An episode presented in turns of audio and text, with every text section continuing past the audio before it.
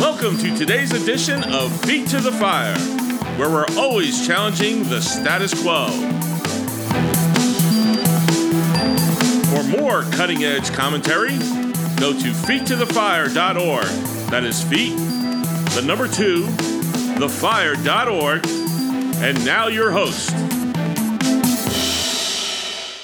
You know, everyone likes to report when Trump is in the crosshairs of the media and the establishment, when he's under the radar, when he's being scrutinized according to one of their contrived narratives. And how many have we seen over the years? You know, you try to list them and you inevitably forget some. There were so many. There's been this constant underlying stream of cheating the tax code, tax evasion, let's see his taxes, the scandal with the IRS, uh, embezzlement and mismanagement of funds with his private company. You've got, of course, the Stormy Daniels alleged, alleged illicit relationship, adulterous uh, encounter with the porn star Stormy Daniels. You have those women who came out and were all shown to be frauds that allegedly Trump harassed them. And then all these women came out and said, no, he was a great guy to work for.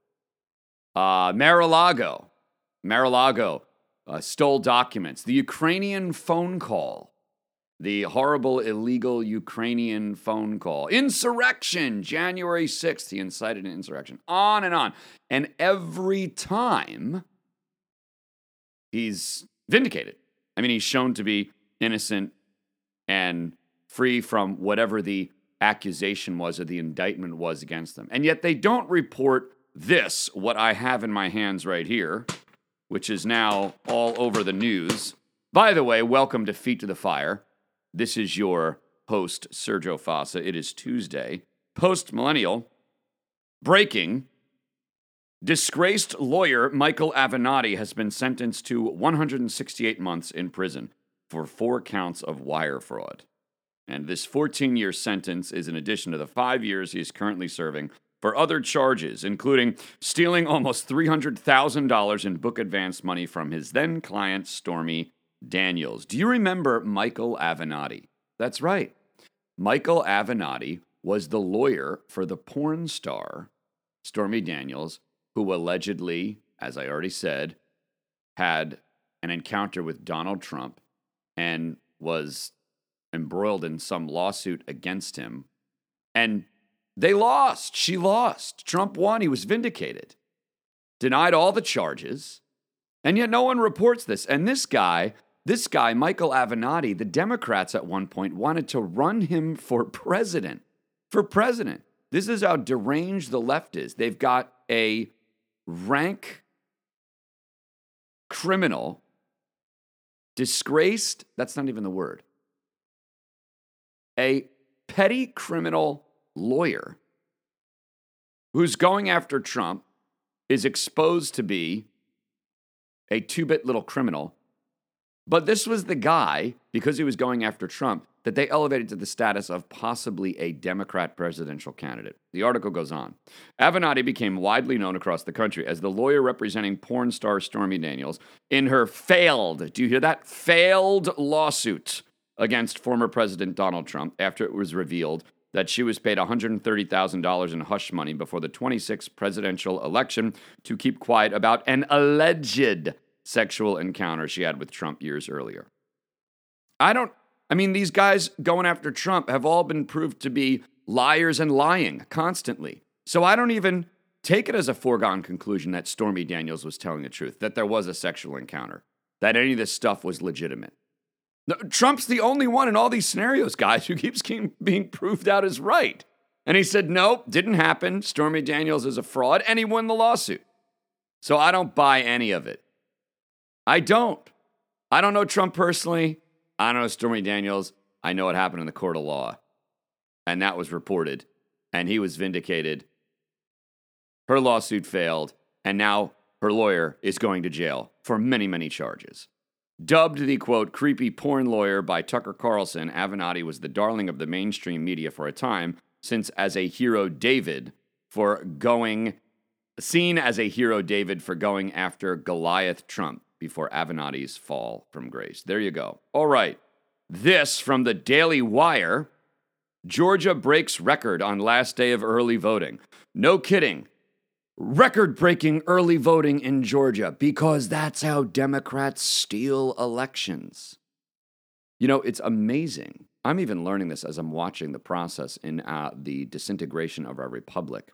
It is amazing how quickly the masses can be subsumed in the the new the new air that we're breathing, the new uh, cultural.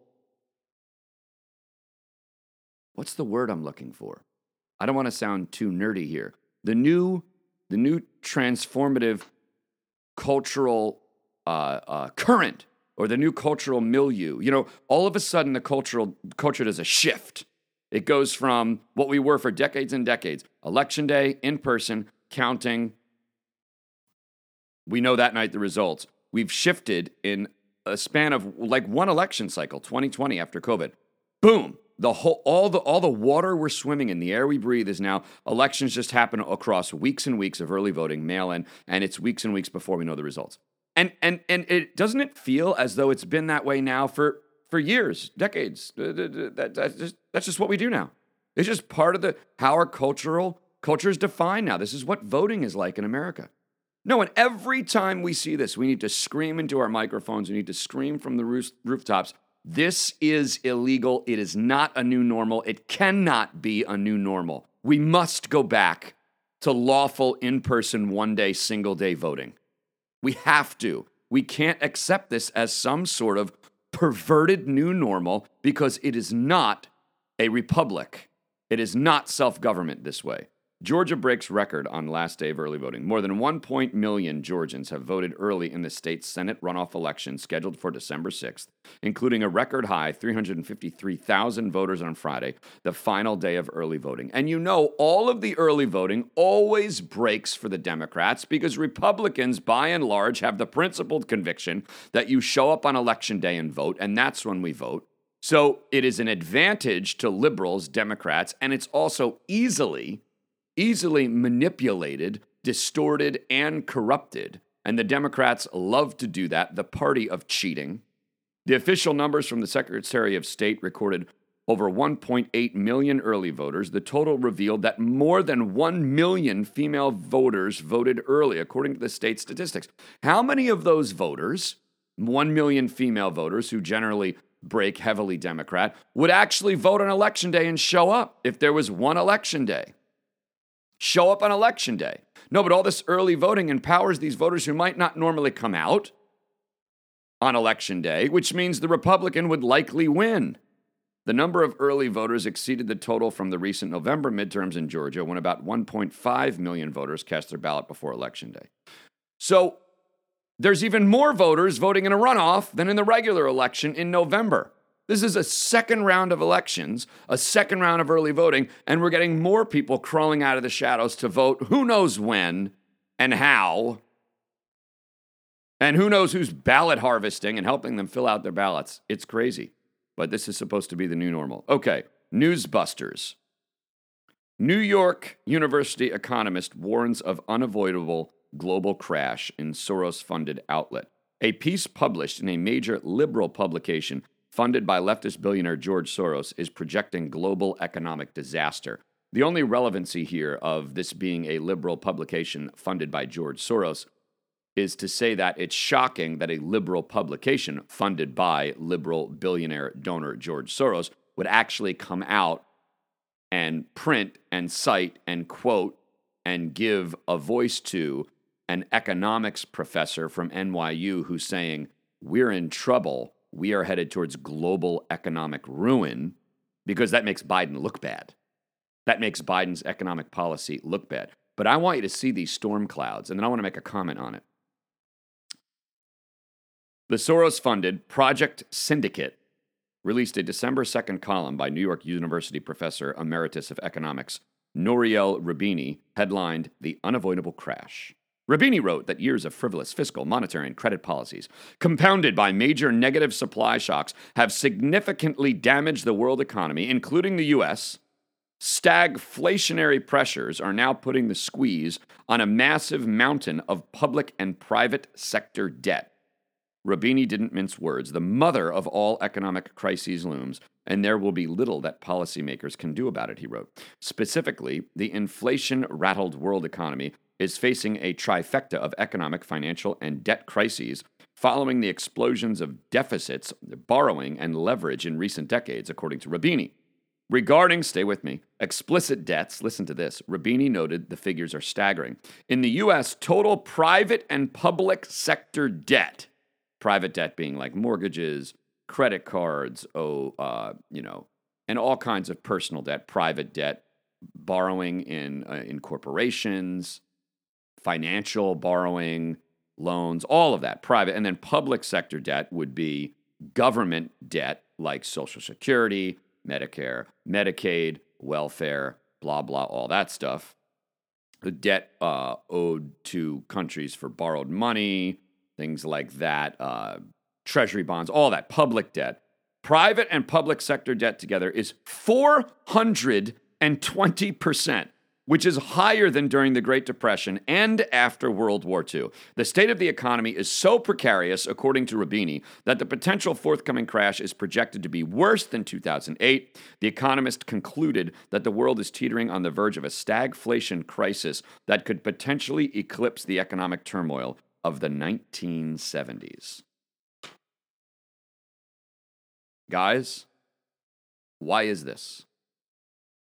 Why are we in this economic situation a mere two years after Donald Trump left office when the economy was roaring? The economy was roaring because they want, listen, to destroy Western prosperity and freedom and America as the world military economic superpower.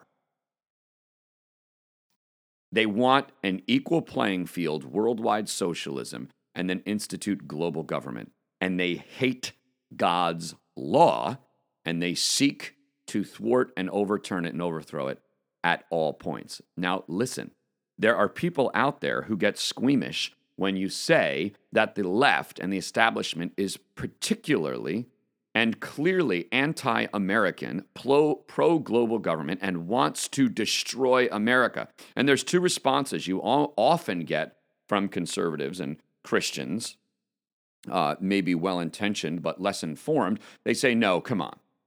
A, that's not true. That's far fetched. That's conspiratorial stuff. All Americans are patriotic. No one wants to bring down America. And the other response you'll get is, what's the difference anyway? It's politics. Who cares? So they want to bring down America. That's not a Christian issue. And it is very much a Christian issue, a spiritual issue, and it's a worldview issue. Listen, when we were in the Trump economy from 2016 to 2020, we were roaring.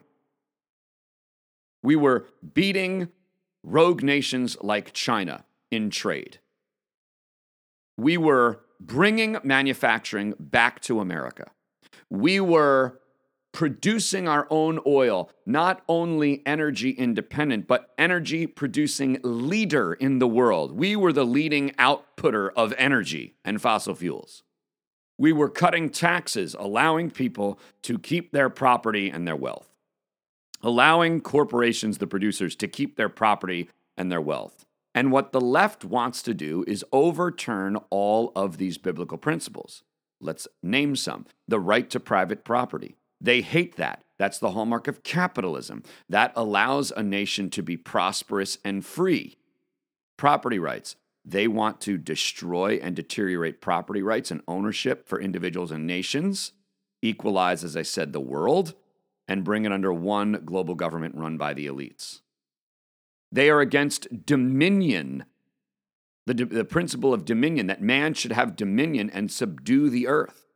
And so, using things like fossil fuels, to bring about greater prosperity, to improve society, to bring about progress and the advancement of civilization. They are against that because the advancement of civilizations runs against the grain of a single global government that crushes and subdues everyone under its iron fist. They are against religious liberty. They are against individual freedom. All of this is epitomized in America and is fueled by prosperity. They are working eagerly to bring about American economic depression and global economic depression because it makes people dependent.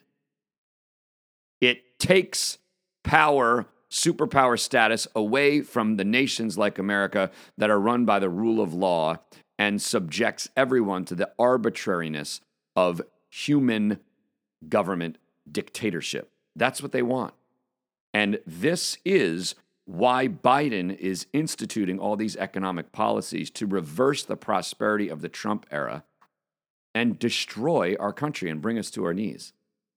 It is very much an issue for Christians to be vocal and outraged over economic destruction because we promote property rights, ownership, and the advancement of human civilization, prosperity, and freedom. We promote these principles. It's part of the dominion mandate in Genesis. Let justice roll down like waters, America, and righteousness like an ever flowing stream.